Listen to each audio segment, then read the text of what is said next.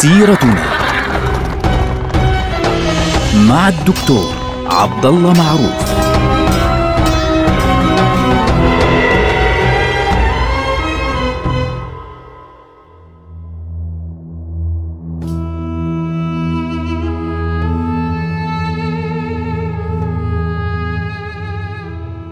بسم الله الرحمن الرحيم. السلام عليكم ورحمة الله وبركاته. سيرتنا سيرة هذه الأمة العظيمة، ونحن الآن في عهد الفاروق عمر بن الخطاب رضي الله عنه وارضاه.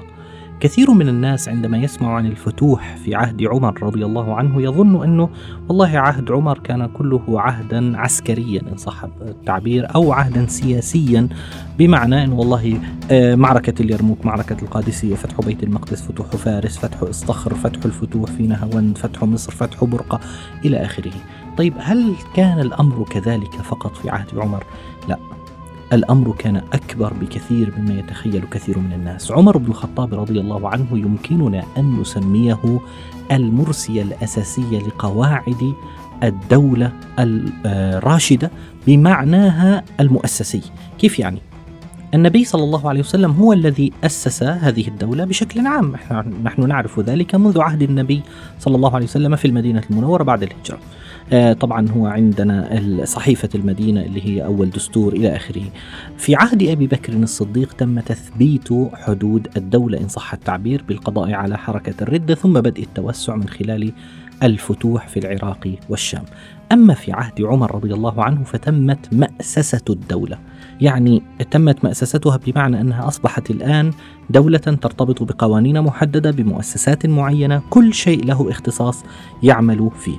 فالآن على سبيل المثال عمر بن الخطاب رضي الله عنه هو أول من دون الدواوين. ماذا تعني الدواوين؟ الدواوين يعني السجلات اللي هي أوائل فكرة الوزارة بشكل عام، اللي هي الوزارة الاختصاصية.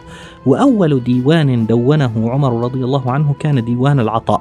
ديوان العطاء هو الديوان، كان يسمى أيضا ديوان الجند، هو الديوان الذي يسجل فيه أسماء الجند الذين يخرجون إلى الفتوح، ويسجل فيه فعليا كل واحد كم أخذ، متى أخذ، إلى آخر ذلك. فبشكل عام كل هذا الكلام كان يسجل، لأنه كانت المسألة بالنسبة لعمر تحتاج إلى ضبط، تحتاج إلى توثيق، ولذلك بدأ يوثقها من خلال الدواوين.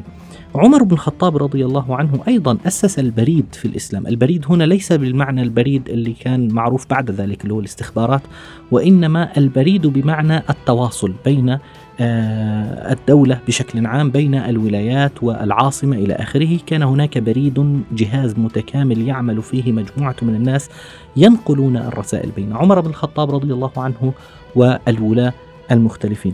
أيضا عمر بن الخطاب رضي الله عنه هو أول من بدأ التأريخ الهجري، هو أول من أرخ للناس بهجرة النبي صلى الله عليه وسلم. طبعا من وين إجت هذه الفكرة؟ الفكرة باختصار أن عمر رضي الله عنه لاحظ أن الكتب ترده من بالبريد، طبعا تصله من الولايات المختلفة، إضافة إلى العطاء، يعني ديوان العطاء، أنه والله فلان أخذ كذا في ذي الحجة، فلان أخذ كذا، أو فلان فعل كذا في شعبان. فيقول أي شعبان؟ شعبان هذا ولا شعبان الماضي؟ طب ذو الحجة أنه واحد قبل ثلاث سنوات ولا متى؟ فجمع الناس وقال أقيموا لكم تاريخا، يعني يجب أن نؤرخ فعليا. وبدأت المداولات، هل نؤرخ بمولد النبي صلى الله عليه وسلم؟ هذه كانت فكرة مطروحة.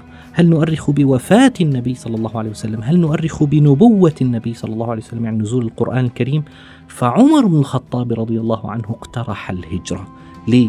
قال الهجرة كانت فتحا، تم تأسيس الدولة بالهجرة فعليا، ولذلك منذ ذلك الوقت اتخذت الهجرة مرجعا للتأريخ الإسلامي الهجري الذي نعرفه اليوم. وكان ذلك في العام السابع عشر من الهجرة، يعني بدأ التأريخ ابتداء من سنة سبعة عشر للهجرة. لذلك إذا وجدت أي ورقة مكتوبة أو وثيقة المؤرخون ينظرون إليها، فإذا كان مكتوب عليها مثلا كتب سنة خمسة عشر أو سنة أربعة أو سنة تسعة للهجرة، يعرفون أن هذه غير صحيحة هذه الوثيقة، لأنه لم يكن هناك تأريخ قبل العام السابع عشر للهجرة. أيضا عمر بن الخطاب رضي الله عنه هو أول من بدأ فكرة التأمين الاجتماعي. التأمين الاجتماعي اللي هو موجود اليوم في الدول الغربية بالدرجة الأولى وفي بعض الدول الإسلامية. يعني بيسموه مثلا بيسموه في أمريكا بيسموه سوشيال سيكيورتي، في بريطانيا بيسموه ناشنال انشورنس، في تركيا بيختصروه باسم سيجيكي إلى آخره. فهذا التأمين الاجتماعي لكل شخص فعليا بدأه عمر بن الخطاب رضي الله عنه، فكان عمر يعطي العطايا للناس على حسب سابقتهم إلى الإسلام. أضف إلى ذلك أن عمر بن الخطاب كان قد فرض راتبا شهريا لكل طفل كان في البداية يفطم، يعني بعد ما يفطم بيصير له راتب شهري من الدولة بيستلمه لحد ما يصير يشتغل. هذا الكلام اليوم موجود في بعض الدول، لكن لم يكن موجودا قبل ذلك أبدا في التاريخ الإنساني قبل عمر رضي الله عنه. وبقي كذلك حتى وجد امرأة تحاول أن تفطم ولدها قبل موعده الطبيعي، فقال لها اتق الله يا أمة الله، على ما تفطمين ولدك؟ يعني حرام عليك. فقالت له إن عمر، وهي لا تعلم أنه أمير المؤمنين، قالت إن عمر فرض للطفل إذا فطم وأنا محتاجة، ولذلك يعني أريد أحاول أن أفطم الولد. فعمر بن الخطاب يعني غضب من نفسه، وقف على المنبر وقال أيها الناس قد فرضنا للأبناء منذ أن ولدوا فلا تتعجلوا على أبنائكم. فأصبح الراتب الشهري، العطية الشهرية تفرض للمولود إذا ولد. تخيل عندما يولد بيكون له راتب شهري. إحنا الآن يسمع بعض الناس هذا الكلام وبيقولوا معقول هذا الكلام موجود؟ إخواننا هذا موجود في بعض الدول الغربية اليوم.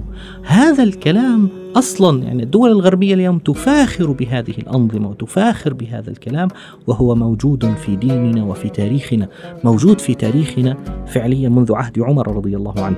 أيضا حتى فيما يتعلق بالأحداث المهمة الدينية حتى كان في عهد عمر كثير من هذه الأعمال الطيبة. فمثلا عمر بن الخطاب رضي الله عنه أول من جمع الناس في صلاة التراويح. كان الناس سابقا يصلون التراويح يعني فرادى منذ عهد النبي صلى الله عليه وسلم، حتى جمعهم عمر رضي الله عنه فقال أيها الناس تعالوا اجتمعوا، فصلى بهم صلاة الجماعة فعليا للتراويح. وحتى إنه نظر فقال نعمة البدعة هذه، يعني ما أفضل هذه البدعة، حتى ما لا يأتي واحد من الناس ويقول هذه بدعة. أيضا هو أول من جمع الناس في صلاة الجنائز، في صلاة الجنازة جمعهم على أربع تكبيرات.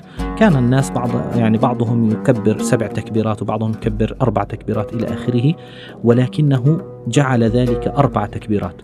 وهو أول من عس بالليل، وهو أول من عاقب على الهجاء. يعني قبله الواحد يهجو يهجو يهجو ما كان فيه، لكن عمر بن الخطاب عاقب على الهجاء. لأي شخص يعني يهجو شخصا آخر عاقبه عمر بن الخطاب رضي الله عنه. أيضا في عهد عمر رضي الله عنه حدث حدثان مهمان جدا في التاريخ الإسلامي.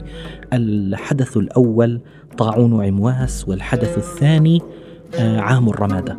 أما طاعون عمواس فقد كان في ذلك الوقت في العام ثمانية عشر الهجرة أن الناس أثناء قدوم عمر إلى الشام لزيارتها سمع بخبر أن الطاعون قد وقع هناك. ليش سمي طاعون عمواس؟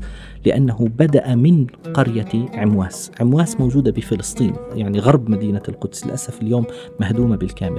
هناك بدأ هذا الطاعون وانتشر في كل بلاد الشام، ويعني استشهد فيه عدد كبير جدا، لأن النبي صلى الله عليه وسلم سمى المطعون الذي يعني يموت بالطاعون أيضا شهيدا.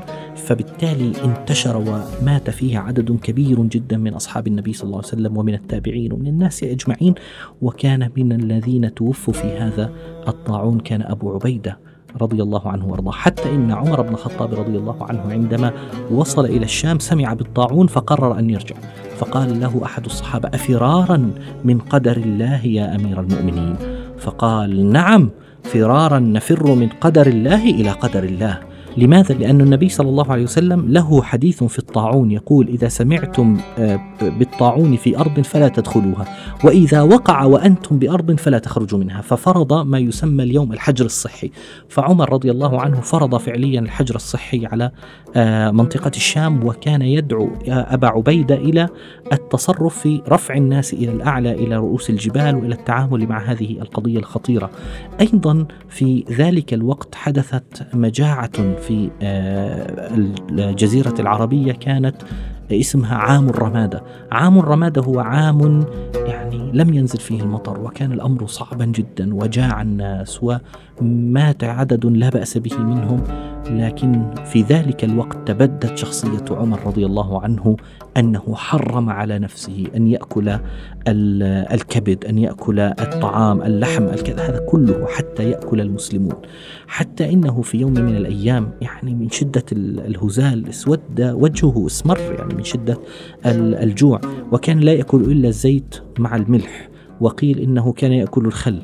فعمر بن الخطاب يوما من الأيام يعني سمع صوت بطنه، فنظر إلى بطنه وقال: تقرقري تقرقري، والله لا تذوقين ذواقا حتى يشبع أبناء المسلمين. هذا عمر رضي الله عنه. ويعني انتهى عام الرمادة باستسقاء عمر رضي الله عنه وأرضاه، حتى إنه تروى رواية في أنه عندما استسقى، طبعا هذه الرواية تروى أنها حدثت إما في عام الرمادة أو في غيرها من الأعوام، طبعا تروى هنا رواية أن أن عمر رضي الله عنه في يعني قيل إنها حدثت في عام الرمادة، وقيل إنها حدثت في عام آخر، أنه خرج يستسقي فأمسك بيد العباس بن عبد المطلب فقال: اللهم إنا كنا نستسقيك برسول الله صلى الله عليه وسلم، أما وقد مات رسول الله فإنا نستسقيك بعم رسول الله صلى الله عليه وسلم. فنزل المطر على المسلمين وفاض الخير على المسلمين. عشر سنوات كان عمر رضي الله عنه فيها يؤدي واجبه بكل قدرته وبكل ما يستطيع وبكل إمكانياته رضي الله عنه وأرضاه، حتى لم يبقى بين المسلمين جائع. في العام الثالث والعشرين، نهاية العام الثالث والعشرين للهجرة، على تمام تقريبا عشر سنوات وست أشهر من حياة عمر خليفة، ذهب عمر إلى الحج وكانت معه أمهات المؤمنين، فنزل في منطقة أثناء العودة إلى الحج، نزل في منطقة الأبطح ورفع يديه إلى السماء وقال: اللهم كبرت سني وضعفت قوتي وانتشرت رعيتي، فاقبضني إليك غير مضيع ولا مفرط. هذا الأمر دعاه في ذي الحجة، فما انتهى ذو الحجة حتى استشهد عمر رضي الله عنه. نلقاكم على خير، والسلام عليكم ورحمة الله وبركاته.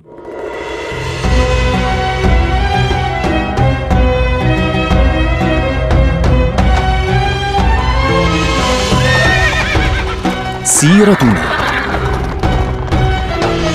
مع الدكتور عبد الله معروف.